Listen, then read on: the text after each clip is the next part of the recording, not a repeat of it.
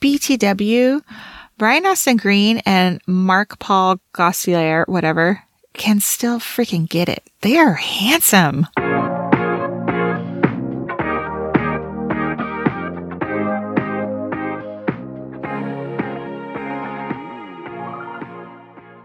Hey, everybody, welcome to a bonus episode of Long Story Short, the podcast. I'm Megan. I'm Wendy. Normally, this would be a Hallmark recap episode, but much to Wendy's extreme delight, there is a break in the Hallmark original programming this week. So instead of taking a week off, we decided to take a sharp left turn and we're going to be discussing the new documentary on Hulu, Kid 90. While you're here, we would love it if you would take a minute to let us know if you love the podcast by leaving a review in Apple Podcasts. A recent review from Alice and Clara says it's just like hanging out with your best friends. Just subscribed and am obsessed. I heard about Megan and Wendy from Deck the Hallmark podcast and have binge listened all day. It's like hanging out with my best girlfriends. They're hilarious, honest, so much fun. And friends, we've made it so easy for you to leave a review. Just visit meganandwendy.com slash Apple Podcast and it will take you right there. That link is also going to be available in our show notes. Uh, you can also send us your emails at meganandwendy at gmail.com. We love to read them. We sometimes share them here on the show, and Megan has one for us today. So this email is from Sheila and it is based on a conversation we had last week on our Hallmark episode where we discussed the Hallmark series When Calls the Heart. Oh, and Wendy said she would never ever watch and I have not yet watched, but I'm still open to it. Yeah, you're a big talker because you said last week, I'm going to watch it. I think I'm going to watch it. And I'm, I was like, no, no, no, no, no. So why haven't you watched it yet then? Because I've probably watched three hours of TV in the last seven days. Okay. So that'd be the reason. But Sheila Let's hear it says mhm, the series is based on a book series by Janet or Jeanette Oke. I grew up in a very conservative evangelical circle, and her books were it for romantic novels. She was quite prolific. I'm sure they toned down the Christian themes for TV, but it's definitely perfect for Hallmark. Really confirms everything I thought about the show. That's that's the image it gives me. Yeah. it's not doing it for me. I'm I'm sorry. honestly still open to it, but we uh I'm not putting a timeline on it, guys.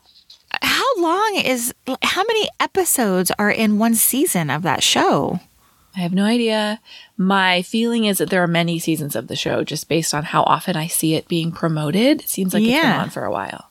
They, it has been, and I know that uh, previous seasons were available, I believe, on Netflix, but that has since expired. One season is on Hallmark Movies now, and one season is on the Fubo app. What the heck is Fubo? I've never even heard of that. And you can also buy it on Amazon. So maybe I won't be watching it because I'm definitely not buying it. Yeah, you don't want to. You don't want to pay for it, right? I don't blame you. I do not. As mentioned, we are discussing Kid 90 this week, which is a documentary on Hulu, and it consists of Soleil Moon Frye's, home movies, diary entries, and voice recordings. Yeah. I have a question before we do news and notes. Okay. Do you wish you had this level of documentation of your teen and young adult years? Absolutely not. I feel no the same way. way. No way. Which is going to be kind of funny for like our kids who are teens now. In 30 years, what are they going to look back on? There's going to be so much content that they had created about their lives. I bet they don't go look look back at it. I bet you're right, but it's also so much their social media content is so much more curated than this was. You Fair. know, she was just constantly filming and Mm-hmm. According to her never looked at it again, just packed it away. Mm-hmm. So they may have kind of a highlight reel of their lives as opposed to the raw, gritty look back. Although maybe looking back, it always is a little raw and gritty. I agree with you. I would not want this, particularly of my teen years. I do not need to relive it. I would rather it just exist in my mind as I remember it. I agree, but I will tell you that watching it has made me feel a little bit nostalgic about revisiting my own teen days in the 90s. Interesting. Yeah. Yeah, okay. So let's let's start back at the top here. Let me read a little synopsis of what I know you had went over it, but let's read what it is, right? Sure. Ready?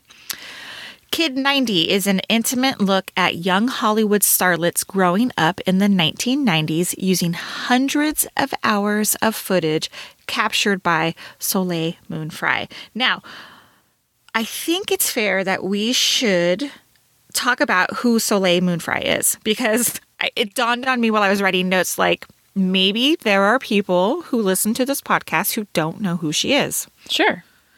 Um, so Soleil Moon Frye was a child TV star who found fame as character Punky Brewster in a show of the same name during the 80s from 1984 to 1988. Did you watch Punky Brewster? I did. Like religiously? I mean, it was only on four seasons. I thought it was on a lot longer than that.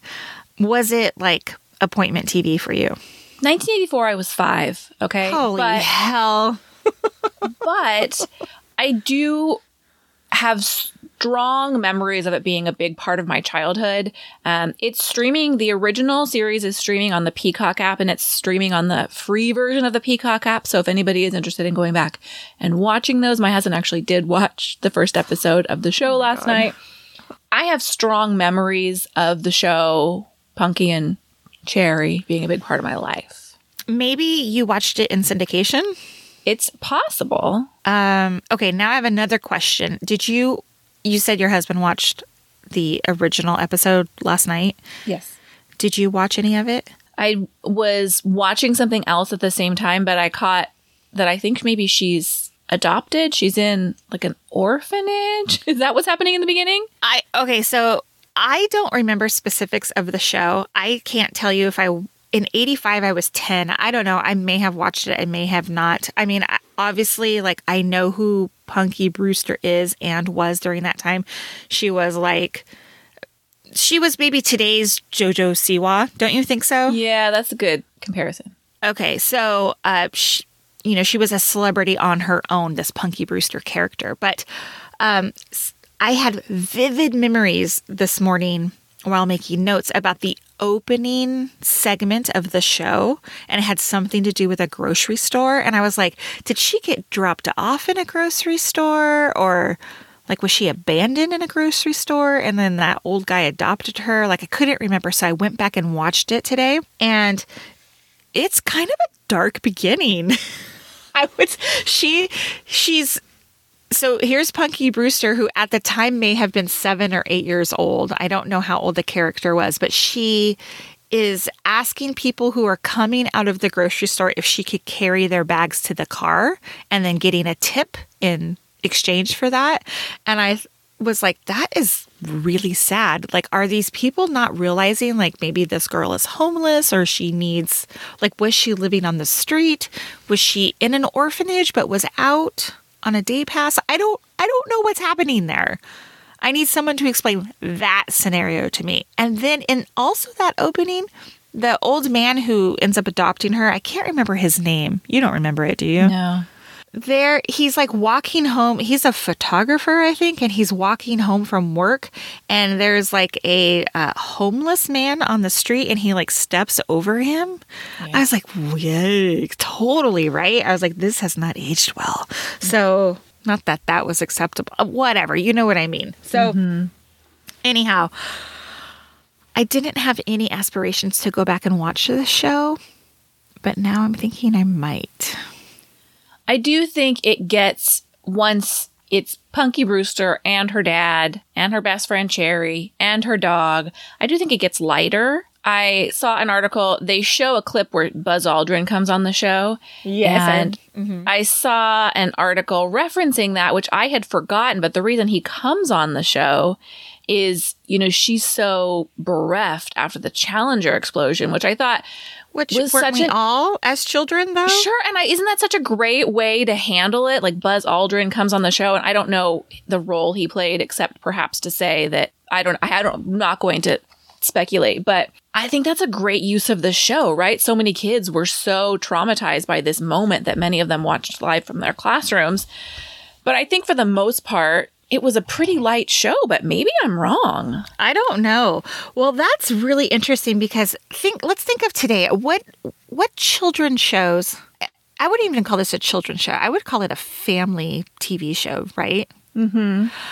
What family TV shows today in 2021 could do something similar to like what Buzz Aldrin did to address like whatever's going on in in our culture right now. Like, is there anybody coming on TV to talk about Black Lives Matter or um, the pandemic or the election, anything like that? Are we seeing anything like that in primetime television? Well, are there kids shows in primetime television anymore? I don't know. Family shows. I think this is a family show. I agree, but uh I don't know somewhat, you know, right in. I honestly, off the top of my head, having not prepared for this answer, can't think of a family show that's on in primetime. Again, so much of our shows are streaming now, but Mm-hmm. can you think of a currently airing family show? The only one that comes to mind is Blackish on ABC. That's a good example. They do a good job of handling current events. Oh, absolutely. Absolutely. The other one I can only think of is the Goldbergs, but that's set in the 80s, so they're not going to be talking about current day situations. Well, here is the question Should there be more family TV shows? Yeah, Like, that's what- gone are the days of uh, family ties, family matters, right? Right. When we sit down, so we watch a lot of TV together as a family, and we are watching old shows. We're watching Family Matters. We're working our way through that. We watch things like Full House. I don't think that category of programming is prominent anymore. Yeah, I mean, if we're missing it, like Megan said, uh, send us an email, Megan and Wendy at gmail.com, because We're more likely to watch like reality television as a family, like a show like Nailed It or American Idol, that Yeah. kind of yeah, show competition as type opposed show. to a scripted show. Mm-hmm. Yeah. I mean, I'm kind of longing for a family show, I think. Me too. Yeah. Okay, so let's talk about the documentary Kid 90. Do you have some news and notes for this show? Well, I have a couple things that I read.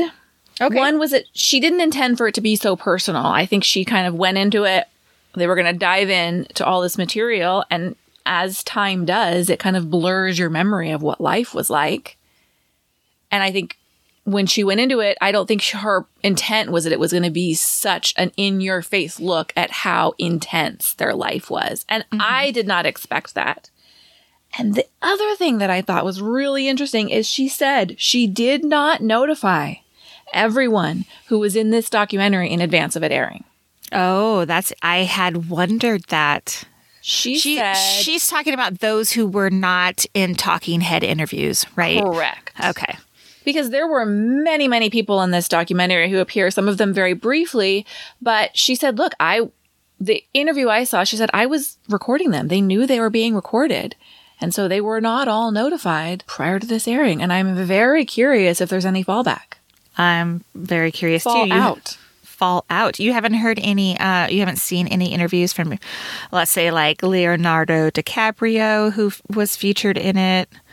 Or um, Charlie Sheen. Although it's interesting that Charlie Sheen. I have so many thoughts. We'll get I do there. too. He was painted in a very positive light, which was very interesting. And so was Leonardo DiCaprio. You know, first I can't imagine he would come back and say, "Oh yeah, I was a cute kid even then." Right? What's he going to say? He was not Yeah. painted as in the light that some of the other people were shown. Mm-hmm.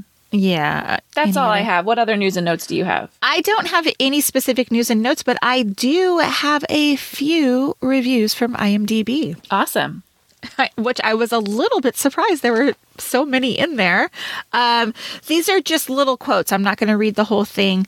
Um, it was a mixed bag. So the first one, cool footage, but got boring quick. Quote, another poor little rich kid story. Oh. Quote, very candid, extremely well done. Quote, just spent 90 minutes with someone while they waxed nostalgic over their old photo albums. End quote. I kind of relate to the entire mixed bag of those comments. I those, Yeah. I had so many thoughts watching this and should we jump to our first impressions? Yeah, let's do that. Go ahead. So, my first and overall impression having watched this show is it left me feeling depressed overall. I found it to be a heavy show to watch. And I took me three sittings to get through the show. And I watched, it's only an hour and 10 minutes. I watched the final 20 minutes last night in bed. And of course, it ends mm-hmm. with this mm-hmm. montage of all of her friends who have died. And I needed to watch something else. So I turned on Grey's Anatomy because I'm trying to catch up on the current season. And I watched an episode in which Meredith Grey is very sick with COVID 19. Spoiler alert. And it doesn't end with any sort of resolution.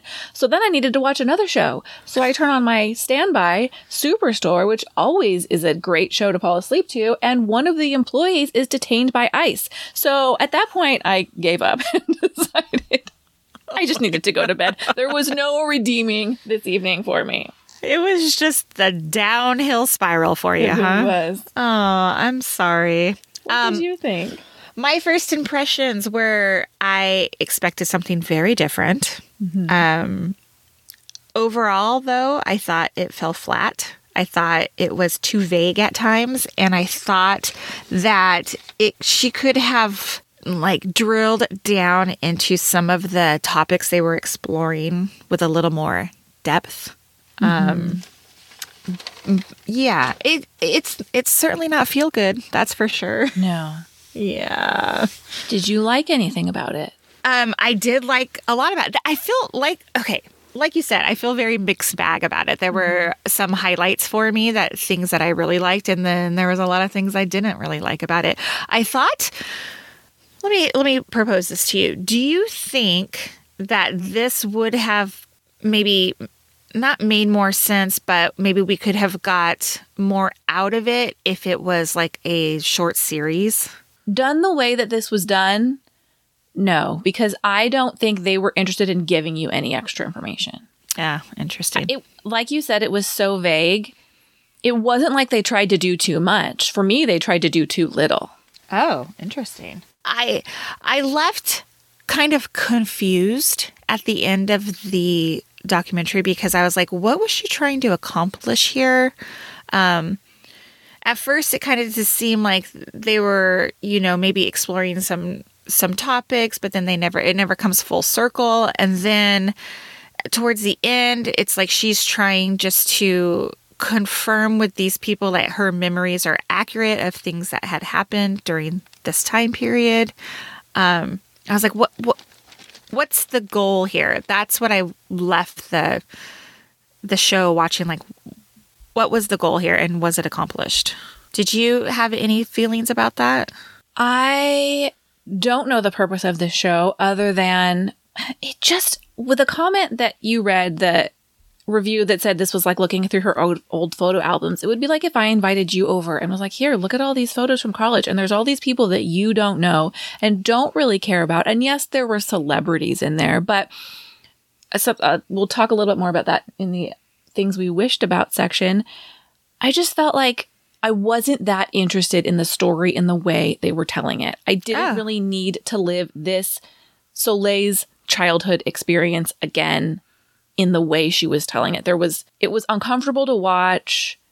An hour and 10 minutes of badly filmed footage gets tiresome. yes, yes, yes, yes. She, you know, reading your old diary entries gives me serious secondhand embarrassment, particularly because she was really feeling herself in those moments as she was reading them. Like for her, those were really profound moments, and that was not my feeling as she was reading them. So I'm very Debbie Downer when it comes to this show, but I just it didn't it didn't do it for me. All right. All right. So if it didn't do it for you, was there anything that you liked about it? Well, I liked seeing how as a teen, you know, she was very outspoken about body issues and over sexualization of teenagers and I thought that was very interesting to see you know, in the late 80s, early 90s, when that was maybe not being talked about as much, as openly. And I was really impressed with the level to which she was committed to filming everything mm-hmm. and could only imagine the commitment to digging into these hundreds of hours of footage. Whoever edited this is an absolute saint. I thought about that. Thought whoever got dumped all these VHS tapes was like, uh, okay, where do I start? Right? Holy hell. Yeah. So I agree.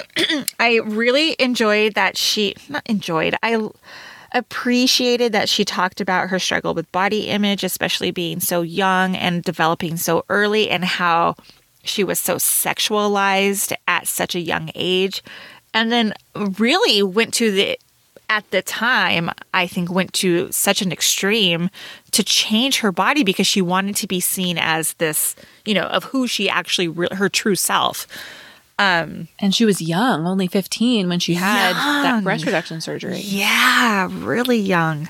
I like that. I um, also appreciated that she was very candid and spoke about um, what are we sexual trauma she experienced. Um, but then reflecting back to it, I, I wondered if it was necessary to the overall story that she was trying to tell. I don't I, I don't know if it was. Like could that have been left out or did she feel that it was profound to her story that she shared that she was a victim of assault?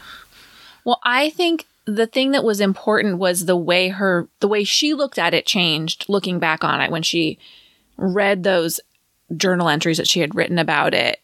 I think changed the way she thought about the experience as an adult now as opposed to as a 16, 17 year old at the time. You know, it made it the way she wrote about it. She said, Well, it was my fault too. Mm-hmm. So I think having the chance to go back and look at it and say, no, that wasn't okay. And now I can own that that wasn't okay. I think that was maybe the part because there's not a lot of growth in this. there's not a lot of, which I actually kind of appreciated. She's not apologizing for it. She's not apologizing for the rampant drug use and the life Yeah. that they live. She does say she has some regret that she didn't see how in pain some of her friends are, but she's not really apologizing for her behavior. And I do like that. It's not a, she's not rewriting history.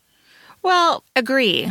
Um, I think that we all experience this those kind of things growing up as a teen. You're experimenting with things. You're um, maybe doing, you know, pushing the boundaries a little bit. Uh, I just think that with these kids who lived in like this entertainment industry or this Hollywood lifestyle or whatever, um, maybe had a little bit more freedom to do that kind of of stuff. Well, Um, and you saw her mother. Her mother was obviously very free spirited. Her father was not a strong parental influence in her life. So she had a lot of freedom to live this way. Mm-hmm. Yeah, which Yeah, where were their parents? Is my question throughout this entire thing. Yeah, and I'm not gonna. I'm not gonna like. Uh, you know what's that saying? Armchair expert. It like. Sure. You know, I'm not gonna. I was a teen in the '90s too, and did stupid shit, and uh, made a lot of errors, and have lots of regrets. But um, I'm not gonna sit back now and be like, where were their parents at? Because I did the same stuff. You know, I don't know. I just think it's I just think that those are parts of like the story that are like, well, are, is any of that stuff relevant to like what you're trying to accomplish here? Whole The only thing I think she was trying to accomplish was to give an accurate look through these videos at what their life was really like. I don't think there's a lesson. Uh huh. I think it's just this is what it is, and we're showing it what it was like. Okay, but isn't that super narcissistic and self Yes, indulgent? I yes, I think the whole thing was so self-indulgent, and Yeah. particularly when she layered it with reading her personal diary entries, because at, you could make the argument that it was, hey, this is what was life was like for these young adults in the '90s. Yes, it was through her lens, but she wasn't the star of many of those videos. But then when you layer it with her diary entries, it makes it, I think, very self indulgent. But hey, Yeah. someone was willing to pay her for this, and the timing worked out because her Punky Brewster reboot is out. So right, right. there's something to be said for making it work. well, uh, then that starts to make me question, like, uh, what's the is that the is was that the angle? Was that here i have all these videos of all these big stars and i'm going to sh- make a documentary about it now. And by the way i have a new show coming out. So let's get some you know, chatter happening about Soleil Moon Frye. I would b- easily believe that that's part of the motivation. And I think also when you think Soleil Moon Frye, I think Punky Brewster, and then I have no information in my brain about her from the age of nine or how 12, however old she was, until now she's an adult starring in this reboot. You may remember a few years ago she had a mommy blog. yes, I was just I was just typing this up because I thought for a minute there. Okay, if you guys don't know the backstory on Megan and I, we both had mommy blogs uh, in the mm, mid 2000s. Um, and she was kind of dipping her toe into that community, if I recall correctly. I, I don't know if she wanted like freelance writers or. I was a writer for her site. You were? Way to bury the lead, Megan. I honestly maybe wrote once. I can't even remember what it was called. But between Soleil Moon Frye as a child and Soleil Moon Frye reinventing herself as a blogger, I didn't know. I have no information about her. Yeah. And I think this was like, hey, I was a person who existed. Here's my backstory. Get interested in me. This is why you should care about me. Soleil Moon Frye, former child star. I didn't fall off the planet for the past 35 years. I'm cool. the I'm audience cool. of the Punky Brewster reboot are Gen Xers like you and I uh-huh. who remember fondly Punky Brewster as a part of their childhood. Is there anything else you liked about this? No, what did you wish for? Um, like I have said many times throughout this episode, I wished that they would have explored some of the topics that they were doing a drive by on. Like, you know, sexualization of young girls in entertainment, rejection of uh, at work, you know, as as growing up in Hollywood or working in the entertainment industry. Like what effect did that have on these young actors. Um, there was even one scene that Mark Paul, how do you say his last name? Gosler. Yeah. So he had spoke about how he was told that this was, you know, as a child actor, that this is an adult industry. This is an adult business. You have to act like an adult. And therefore, this is the reason why he won't let his kids work in the business. And I was like, what does all that mean exactly? Like, right, say more about that. Say more about that. Yeah, that's exactly what I wrote. Talk more about that. Like, yeah, that's what I want to hear. That's the stuff I want to hear because then I think you o- really open Pandora's box about how dark the industry is for child actors and the effects they have on them. They go on to talk forever and ever and ever and eulogize her friends who either committed suicide or there were drug overdoses. And I'm not saying that maybe there was some mental instability there, but w- let's look at the root cause of why why these people were so unhappy. Yeah, what was going on? Let's tell the real story. Yes. They could have dug so much deeper with those interviews. They had Mark Paul Gosselaar, they had Brian Austin Green. You have David Arquette. These people are deep in the entertainment industry, and they spent the entire time just navel gazing and talking about their relationship with Soleil and what life was like. No, let's talk about okay, life was like this. What did that mean? Yeah. Right? I mean, David Arquette said, like, basically, I'm lucky that I didn't die based on the number of drugs that I did. Okay. Uh-huh. Uh-huh. What what got you say more about this? Yeah. yeah. What was the path there? Yes. Why was this such a thing for these child stars in the 80s and 90s. And maybe mm-hmm. it's a thing now, right? But why, why all of these people are dead? Why? Take us back. Right. And I'm, I'm, I'm not convinced, but I'm theorizing that a lot of it has to do with rejection at such a tender age. You know, remember being a tween or a teen and how hard it was and then to be in the spotlight where they have some um, you know, popularity or success, and then to be like, let's say Soleil Moon Frye, right? She talked about she was su- successful in Punky Brewster. Did she have any paying job, any movie career after that? Not really. So what does that do to her? Where could it have gone? That's the that's what I want to watch. Well, and there was no discussion of mental health mm-hmm. 20, 30 years ago. Mm-hmm. We talk you know, in 2021, people talk about going to therapy all the live long day. People talk Right. about being medicated. It's an open conversation. We can talk about it. There's no shame in it.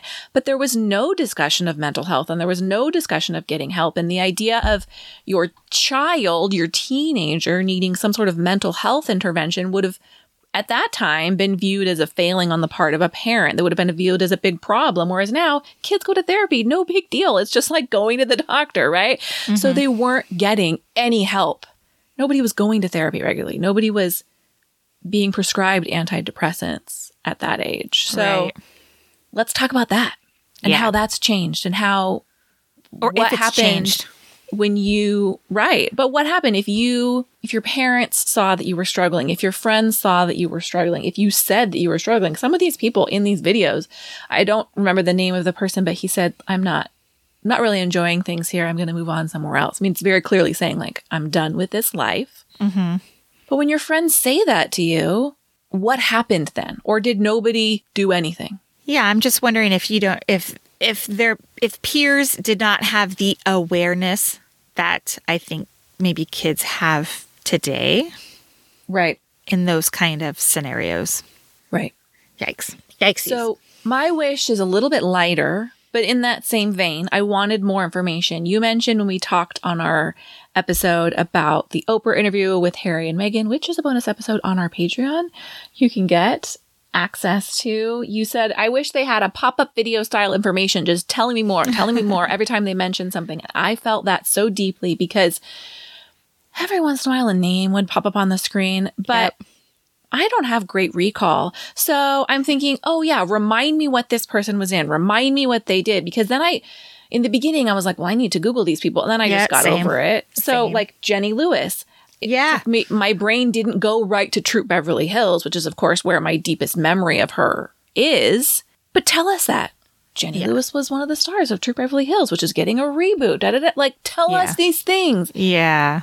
because I felt like I was so distracted by, oh, I know that person. Remind me what they were in. My brain needs to know the information. Oh, right. Oh, I, I know did- that person. How are they connected? How does Soleil know this person? Why are they friends?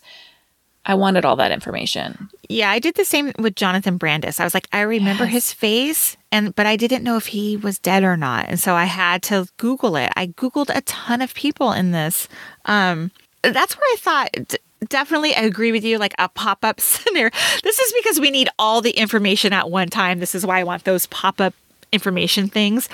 But that was one of my critiques of the documentary is that she would sometimes show the name of who it was and then sometimes wouldn't. She talked mm-hmm. about this girl Shannon and how Shannon was in a very bad car crash and then ended up killing herself. Well, who the hell is Shannon? Like she never they never showed the name. They At the very end. Did you see that?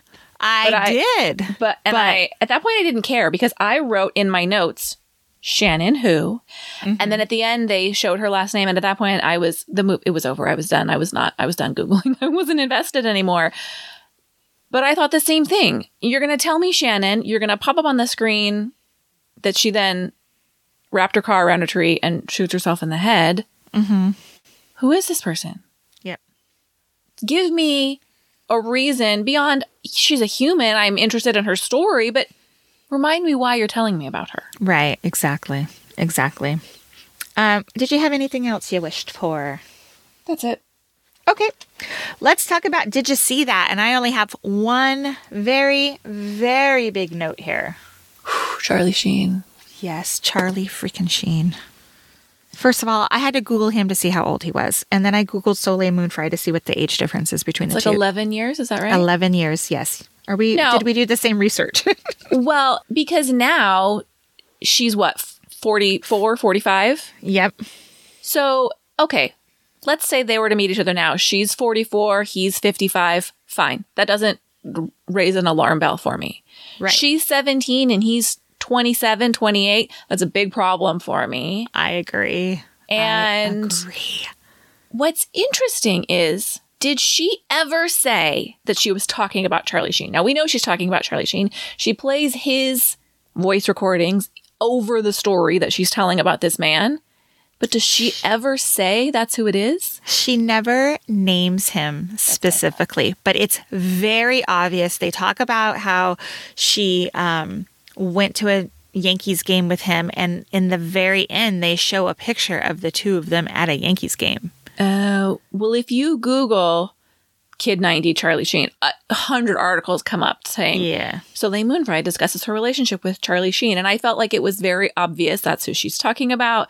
She talks about him, and then there's these voicemails that he's leaving her. She has a very positive memory of him Of being in love with him. and how, And how good he- he, was to her. Yeah. Yeah. But in 2021, we know Charlie Sheen Not a good guy. Very problematic. So all the alarm bells were going off for me because if I don't rem- I don't know if she said specifically how old she was when she went to New York, but I'm saying at the most 16 or 17. He is a man near 30 at this point and he's having a sexual relationship with a minor. Is that not a problem? Well, and I do think, I think she says she loses her virginity at 17. I think that's what she says. It's to Charlie Sheen. And then she goes to New York. I think she says she's going for college at one point. I don't know that she ever goes to school, but I think she's 18 when she moves to New York. Not that that makes a difference. She's Okay. still very much a child. He's 28, 29 years old at that point. Right.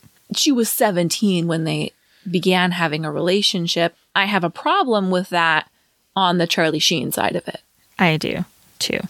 I think it's just gross I agree. it nicely. I- that made me very uncomfortable.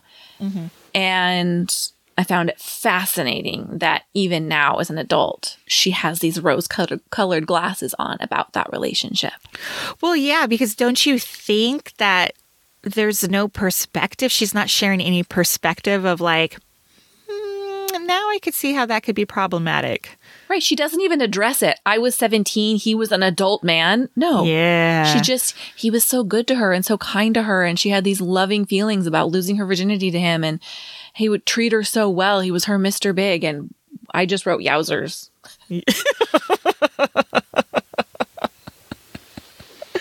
yeah, that was my big note of did you see that? Did you have any anything else? I have a couple little things. One, did you see the huge number of Adidas duffel bags in this documentary? No.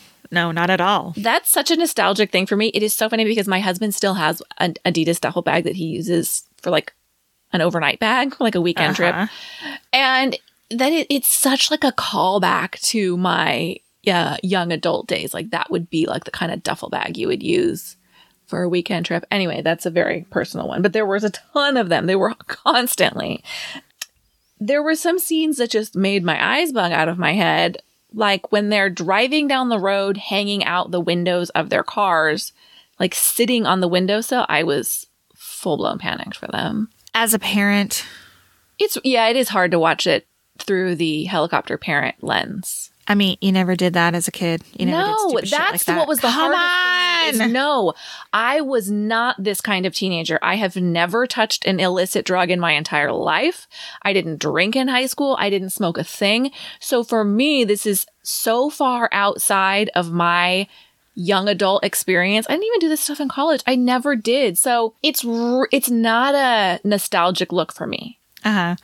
I- I would say okay, I did stupid stuff like I like I said. Um I thought this like was beyond my comfort zone as a teenager in the 90s. Like I was like a a good kid who dabbled here and there trying to fit in. It wasn't like I was like a full-blown like you know, stoner playing hacky sack on the lawn at school or anything, but um shout out 90s if if that's not a 90s visual i don't know what is so uh, that's where i felt nostalgic. Like i had friends and peers who were doing all that stuff you know? So i f- that's what feels very nostalgic to me that the time the music. I don't know if you noticed but the soundtrack was really good and the score was done by linda perry. Do you know who linda perry is? No. She's like a prolific um, songwriter and producer. She's done a ton of stuff, but um, yeah, I was kind of impressed that she got uh, such a musical icon to do the score for this. And also, side note, I don't know if you noticed, but I think the EP on this was Sean Penn. Oh, interesting. I didn't pay attention to that. Yeah, uh, but I haven't seen any like uh any any kind of articles or anything on that. I just noticed his name and I was like, was that like is that the Sean Penn? And the last thing I had in Did You See That was a funny moment. They're driving in a car and um, there were two cars driving next to each other. And one of the guys goes, Oh, I beeped him. I want him to call me back and have to pay for the call. And man, if you were a person with a cell phone in the late 90s, you know that feeling. Right. I did think it was funny. There were so many voicemail messages like on an answering machine. Uh-huh. And I thought, you know, they were like, hey, where are you? You're not home. Okay. I'll find you later or whatever. It's like, yes, how did you guys, how did we get a hold of each other with just the answering machine? This Did you like, ever have a pager? No, never, never. Oh, I did. Oh, of course you did. Because What? Because were you what? dealing drugs? No, I don't know. That's such a terrible Every- you know, stereotype. everybody did. All of my friends did. Okay. Um, well, okay, that's fair because our age difference is five years. So this makes sense. Like if you were in high school, you, Megan, you probably did have a pager at that time. I will never forget when I was a senior in high school. I graduated in 1993. There was a girl that I hung around and she got one of those new Fandangle cell phones and it was the size of a freaking brick. It was so huge. And I will never forget we went to a, you know, a high school house party on a Friday night and she's standing there with like a solo cup in one hand and this huge ass phone in the other. it was like, what are you doing with that? But she wasn't calling anybody because nobody had one. nobody had one, but it was like because she's like, oh, my parents need to get a hold of me or some crap like that. It was like uh. everybody you know is here. And Right. okay, if your parents need to get a hold of you, then all right, I, I get it. But like, come on. I mean, I have fond memories of like coming home from high school. Like, I had my own phone line in my room with its own answering machine and like coming home to listen to all the messages of people who called. Like, that was very exciting. Did you rate this movie? I didn't, but I can. This is the. I, what are you comparing it to? Nothing. Itself. The Britney Spears documentary. Oh, that was excellent. People should definitely watch that. Agree. Uh, I will leave a link to it in the show notes because it's available on Hulu, I think. It was a news program, right? Right. It was an episode of a New York Times series. Right. I'm giving this two stars. That's exactly what I gave it. I wrote, not a fun, nostalgic look back. I wanted I Love the 90s and I got an existential crisis. You need to write for IMDb ASAP. Do you remember VH1's I Love the 90s? I love that show. Yeah. Me too. Yeah. That's what I was hoping for, that sort of feeling. yeah. That's what I thought it was going to be. Me too. Um, and then I I told you, and I think on our other podcast that I had uh, watched the trailer, and I was like, nope, I don't want to watch this right now. That looks too depressing. And Right. it, and it is. Um, I want to just, as a side note, I watched the Billie Eilish documentary that's available on Apple Plus, and a, a very different documentary, but that was a lot better than this one. Oh, good to know. A lot better. Oh, I forgot what I wa- I wanted to say that, but it's okay. Never mind. What, what? It's, That this kid 90 was basically an E True Hollywood story. but not as well done. But Not as well done. Yeah. At least the E True Hollywood story, you get the voiceover discussing what's happening. This is true. You know, she directed this, so maybe like her direction wasn't that great. I just wanted more. Yeah, me too. Um And also less. I wanted something entirely different. I did not want this at all.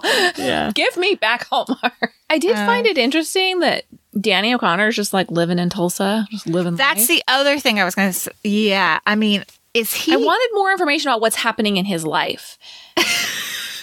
well, because he says, like, you know, we were drug addicts. Yeah. But, like, are you clean now? What are you doing in your, what is your life like, Danny? Like, why do we just get five minutes of a walk and talk and, like, hey, I coach soccer here in Tulsa. What are you doing? I, Yeah. why, why is there no information? Yeah, yeah, I thought so too. I mean, because like that was like a huge one hit wonder song for them, right? Still is good 30 years later. Mm-hmm. Yeah, I thought it was weird. And I thought like all that stuff, was, she was kind of like goo goo gaga over in him a little bit, I thought. Like, Look, she wanted, I am sorry, but this felt like she just wanted all of these people to tell her what great friends they were. Yeah. Yeah. Yeah. Yeah. It's like, tell me, tell me how great our time was together and how happy you are to see me. Uh huh. I want that too. I'm just not going to put it on Hulu. All right, let's wrap this up. We will be back next week, back to Hallmark, discussing Chasing Waterfalls, which fun tie in, you know, 90s, the 90s music. Yes. Music, yes. So come back for that. And again, before you go, you can join us on Instagram, Megan and Wendy LSS, or our Facebook group, Long Story Shorties. Or if you love this podcast, meganandwendy.com slash Apple Podcast will take you directly to where you need to go to leave us a review. Until then, have a great week, everybody. We'll see you next time. Bye. Goodbye.